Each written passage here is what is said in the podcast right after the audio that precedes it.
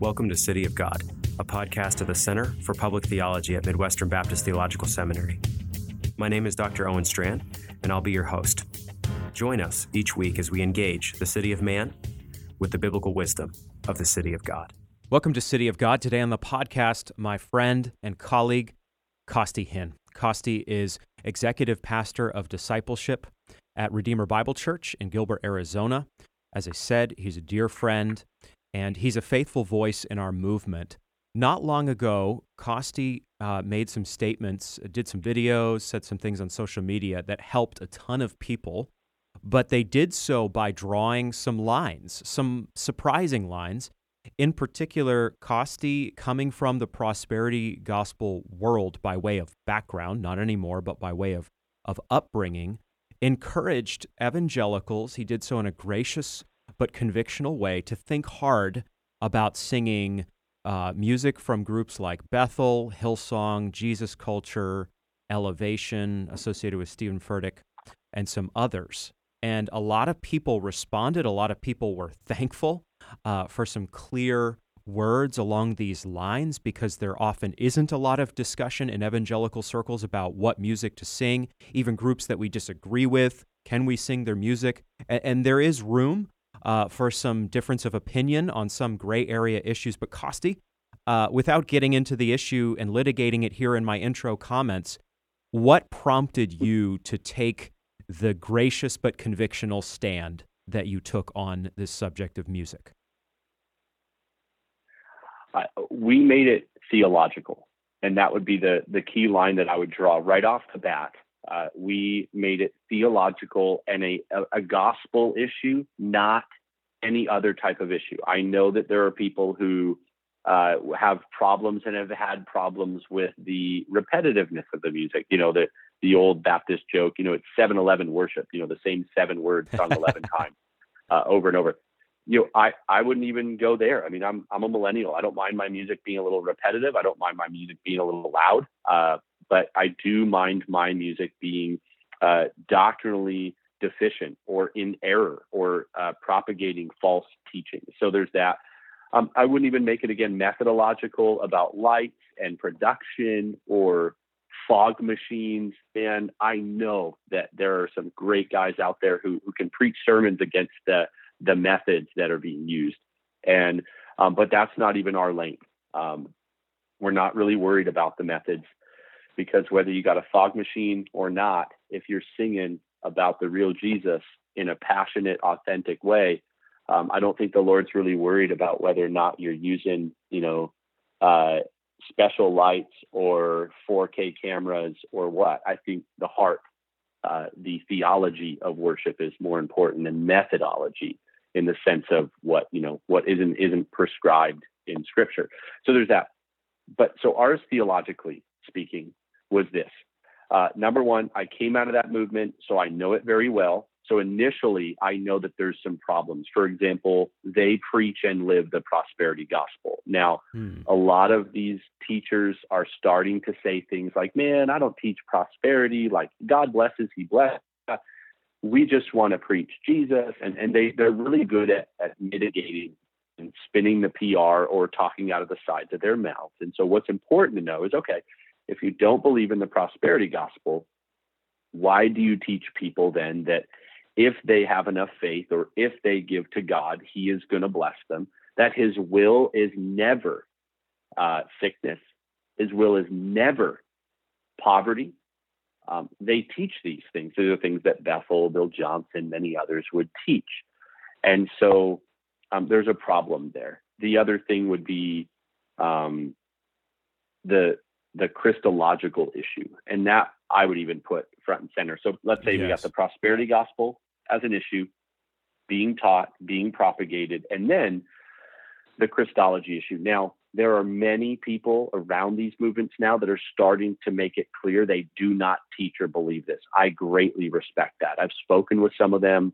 I think there's some teachers in process. There's some guys really assessing what they've taught and why. Mm-hmm. They just repeated a lot of what they heard. And let me be real honest with you too and candid. Um, I've spoken with my own father before about these issues, and because he doesn't have a theological degree or any type of formal training, and I've said, why did you teach this particular thing? Or why did you teach that? And he's told me before, uh, Costi, I, I would watch uh, an Oral Roberts teaching or read a book, or I would listen to uh, Kenneth Hagin and his tapes, or Kenneth Copeland, who's about 30 years older than my dad. And it sounded awesome. And I, I would use that on Sundays and it, that it worked. And so, um, my dad wasn't familiar with the term at the time, but I, I said, well, it, it's a form of pragmatism, really. Like this works. Yes. This gets people pumped. This gets them to give. Therefore, it must be good. It must be right. So, uh, but what Bethel teaches, like I said, a lot of people have repeated this and walked it back. Some have abandoned it altogether. But um, Bill Johnson, in his book, When Heaven Invades Earth, uh, on both page 29 and 79, he says that Jesus did his miracles as a man in right relationship to God. And then there's an ellipsis. He says, not as God. If he did them as God, they would be unattainable for us. And so this is their ministry MO. Jesus did his miracles as just a man. He came to earth to show us that we could do it all too. And so um, we'll show you how. And then they charge tuition. They have the Bethel Supernatural School of Ministry. They charge young people tuition to come and learn how to be prophets, apostles, healers, miracle workers, uh, discerners. They, they've they've got into other um, avenues that have been controversial, like like the grave sucking or grave soaking, where you go and you lay on a grave um, and you get the mantle of like William Branham or Smith Wigglesworth or some of these historical heroes that they have. Mm-hmm. And so that's been controversial. They'll walk that back. It's like every time there's something that hits the news, um, they have really good PR people who come in and say, hey, listen, we can't control what all of our followers do and believe, um, but we do want to encourage them to live on the edge and live by faith. And if that gets them in trouble, so be it. It got Jesus in trouble too. You know, they'll say stuff like that. And you think, okay. Um, and then there's other major concerns uh, that I would have, even personally. I get emails every month from parents and families who have lost their young people to the movement through the music. And Bill Johnson has made it clear that the music is the gateway to their theology and their ministry. They wow. use the music to draw young people in. And he, he's made that clear. And so the concern that I have is when a parent calls me and I have to go meet with them or talk with them over Zoom or Skype because they live in another state, and their daughter or son is hearing voices, seeing demons, wrestling with crazy things that you you would never even imagine. You just think, what? And now they're back home and they don't know what to do. And they went to Bethel normal. They came back and now their the eyes are rolling in the back of their head and they're foaming at the mouth in the living room all the time, oh chanting weird things. There's a problem there. And so um, now I know in, in conservative circles, we, we don't really go there a lot with spiritual warfare. And some people, you know, are either whether they're cessationists or they say, Hey, I, I, I believe that some of these miraculous gifts are more non-normative. You know, we're not going to see this all the time today. Um, and and all that's well and good if if you know like Thomas Schreiner has written an amazing book called Spiritual Gifts. I think we've all read it. He's very charitable, has an irenic spirit, just just amazing, amazing approach to tongues and the gifts. And even if you would disagree, you'd say, hey, if it's going to be the real gift, um, this is what the Bible says they are. So let's just say that that topic sometimes overshadows the supernatural in the sense of spiritual warfare. And sometimes, as conservatives, we lump in with maybe a cessationist position also the demonic activity that is happening in our world. And so we tend to overlook yes. this or dismiss it with rationalism. And I'm telling you, brother, as a conservative, as a guy who does not believe that, you know, there are apostles still and guys are running around healing anyone at will, as a guy who's fairly conservative in my approach to the gifts, I am with uh, with guys like Grudem who, in his systematic theology, give us a good picture of demonization and of challenges with the demonic that are happening that are real in spiritual warfare. And I'm seeing this literally in families and young people who are coming out of Bethel. They're yes. leaving or being pulled out by family. And so um, I've got a sister, unfortunately, who graduated from there uh, in their prophetess program. I mean, I've got family caught up in this. And so I'm not sitting in an ivory tower uh, mad about 7-Eleven music or or mad about fog machines. It's theological and yes. Christology at the center. And so, lastly, page 79 of Bill Johnson's book, he says that Jesus laid aside his divinity. Mm. Um, now, we're not talking about what uh, Stephen J. Wellum calls functional kenotic Christology, where there seems to be some nuance um, where Jesus is self limiting in his omniscience. Remember, he says it's only the, for the Father to know certain things and, and all that. Right. Not talking about veiling his glory. Um, Johnson takes the ontological kenotic Christological position, which is to say that Jesus laid his divinity aside. Yes. He, he, he ceased to be God in that sense. And he'll say things like, well, he was eternally God still. I mean, he was going to go back to heaven and be God again. But in his humanity here, he did all that. And that's a model for us. And that's where we get into trouble. Because yes. if he was just a man doing all that, and I can do it too, well, Owen, what's wrong with you? Why aren't you raising the dead right now? Yes. Owen, what's wrong with you? Why why aren't you able to see in the spirit uh, words of knowledge immediately? Oh, you must not be an apostle. Well, don't worry, because I am, mm-hmm. and and so you're just a pastor. And I've been told that before in these conversations. One family member who believes he's an apostle said, Look, I agree with your concerns, Costi. I mean, we were actually talking about uh, what the Bible says about touching not the Lord's anointed and calling certain things out. And he agreed with, with what I was saying. He said, The problem is this it's out of your jurisdiction as a pastor. You don't understand the deeper things of this realm. And I said, What do you mean? He said, This is apostolic. I'm an apostle. I deal with this. You're just a pastor. And so the reason you can't do these things is because you're pastoral. I can do these things. I'm apostolic.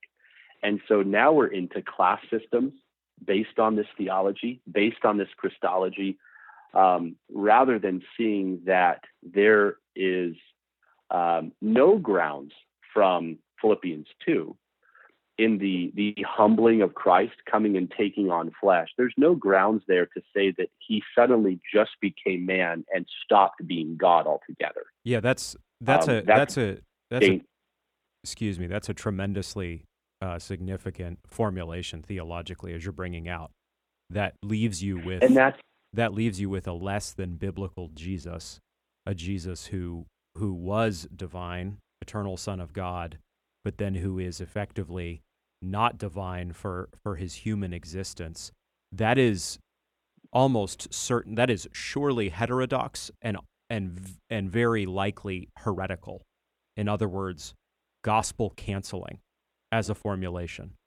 Um, that that is we are we are not dealing with niceties here theologically. We're dealing with centrality, and uh, and I love that you're bringing that out. There are many different places we can go uh, that you've already touched on, and I'm thankful you have.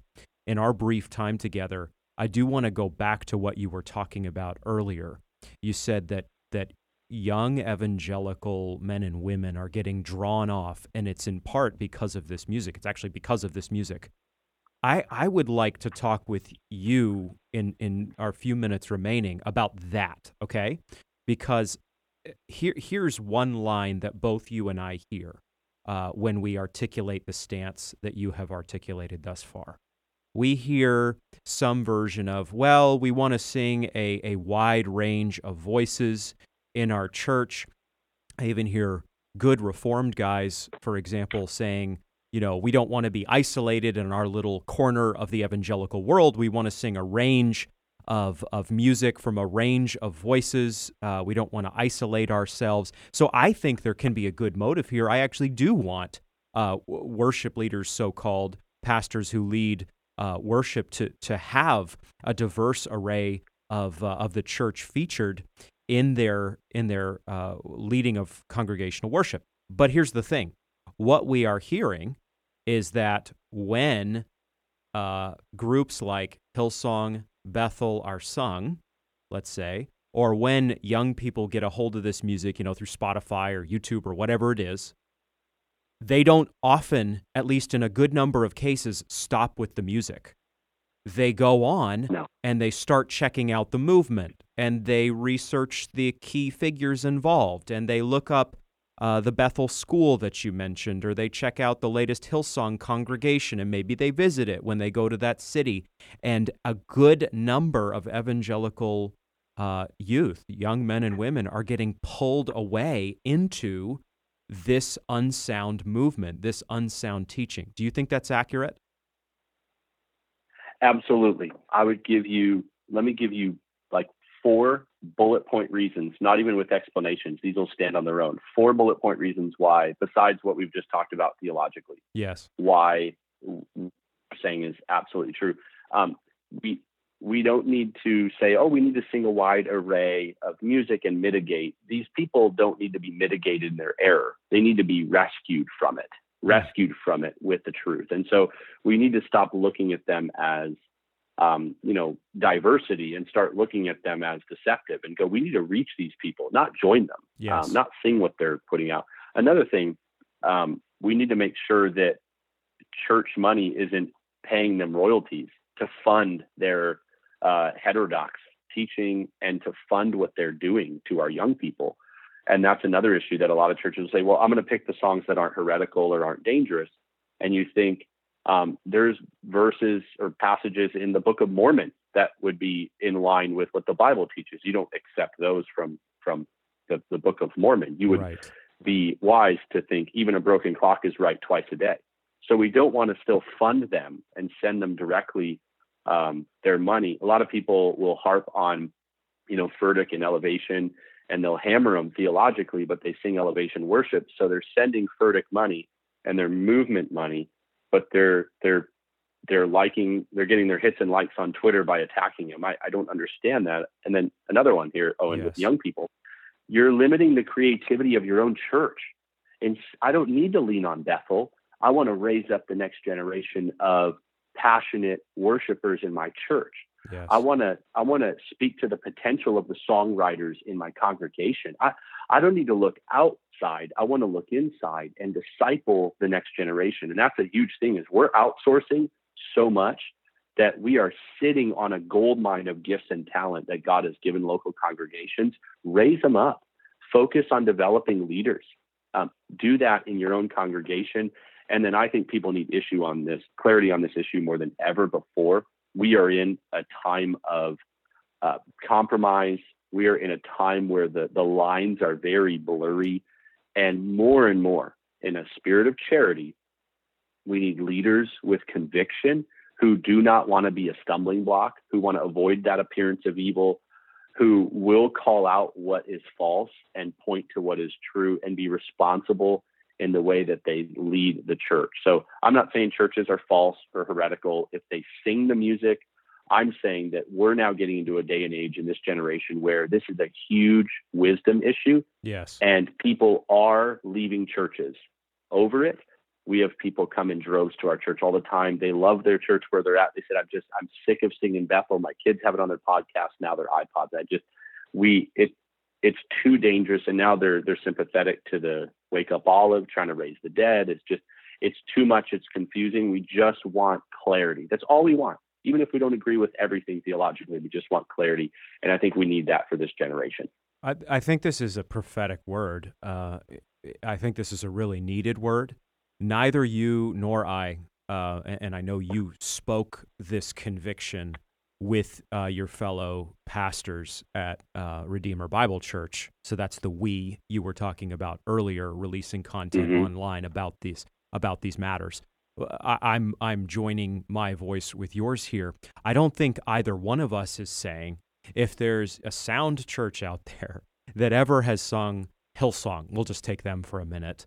Uh, we are Yeah. effectively pulling their gospel faithfulness card once and for all time. That's not the case you or I are making. That's not what you have said, No. and and that's not what Nope. either of us would say. Uh, you, sometimes people will take us the worst way as if we're saying that. That's not what you've said very clearly. However, however, having noted that, we are definitely issuing a word of caution here, afresh, one that has gone out before through you and a few others, and that I pray now goes out afresh. And uh, there are many different issues we could break down. We've already touched on several of them, but we are simply trying to note this real this real problem of, in particular, younger evangelicals being drawn away by unsound groups who have great music at least when it hits your, your headphones. It sounds great. Uh, and then that Yep. music acts as uh, a gateway drug into a whole broader theological uh, orientation. And that orientation is unsound. And so if we're working from a Second Peter 2 framework, from the book of Second Timothy framework, we have to recognize that false teachers don't don't usually show up at our doors and announce themselves and say that they are teaching false doctrine. They are deceptive. You said this earlier. They are very, very clever. They scheme, according to Peter, ways that they can trick the sheep. We can't always identify who the false teacher is who is masterminding this, let that be said. And yet, we have responsibility to warn the rising generation about these kind of movements. And I believe fathers and mothers, and then, yes, pastors, worship pastors, elders, have a responsibility to hear the warning that you're issuing, and others have said as well, and, uh, and, and then structure worship with great care of the sheep in mind. You think that's accurate as we wrap Amen. up here? That is spot on, Owen. Um, the last thing I'll just say and recommend is if you're looking to dig deep on the issue, um, two things. One, we wrote a book, uh, a pastor friend of mine and I called Defining Deception on this issue. We're actually releasing a revised and expanded version Good. in the new year in February, and it will have a study guide and, and more to it. Um, and then, two, if you want to dig deep, I'm talking into more of a, a seminarian mind. I would pick up God Incarnate uh, about Jesus by Stephen J. Wellum. It's a book that a lot of us get in seminary anyway. It's required reading in systematic theology classes. Um, and then third, if you're at MBTS and you're not taking Owen Strachan for systematic theology, you're crazy. So get in his course. I'm just kidding. I'm just kidding. Am I allowed to say that? I don't know if I'm allowed to say that. oh my. No, dig dig deeper. Dig deeper into your Christology. Dialogue with your professors. Understand um, where the lines are, where there could be some nuance or some differences theologically, and then understand where the Bible's clear and uh, your professors are clear, and there's just no getting around it. And then put a stake in the ground, shepherd the flock, and lead the next generation. Amen. Great word. So, pastors, elders listening to this podcast, um, rising generation, seminarians, think very hard about these things. Uh, we do not all have the same exact worship service out there in the Baptist world, the Reformed world, the evangelical world. Let that be said. Uh, there is room for singing music, solid music from an array of voices, but we also have this responsibility to recognize that we are shepherding the sheep not just when we preach an expository sermon, as we commonly think, but we are shepherding the sheep in every dimension of the worship service, teaching them how to pray, Amen. uh, uh, leading them in song, uh, driving them to worship the living Christ. And so, just as let me let me close with this word, just as sound, faithful pastors out there would not cite a Bill Johnson uh, or or related voices uh, in their sermon notes and quote him from the pulpit. At least I sure hope you wouldn't. Recognize that your music ministry needs to not cite, so to speak, Bill Johnson and Bethel or Hillsong or Elevation or Jesus culture. It has the same effect. In fact, concluding here, I, I think it could even have a stronger effect because of the, the whole person experience of singing, uh, where, where you are lifted up, such that you'll come away uh, singing different songs with this kind of surging passion, and then you'll search out that group uh, that penned that song, that played that music, and as we have said, that can easily be a gateway into unsoundness and man, even grave spiritual jeopardy. So, Costi Hinn, as we as we close here, I'm really thankful for your word. Thank you for joining me on the podcast today. Thanks, Owen. Keep it up, man. God bless you.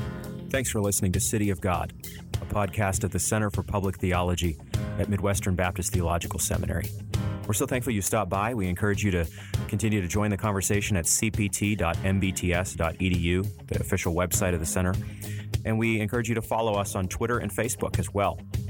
Join us in coming days as we continue the conversation on what it means to be the city of God in the city of man.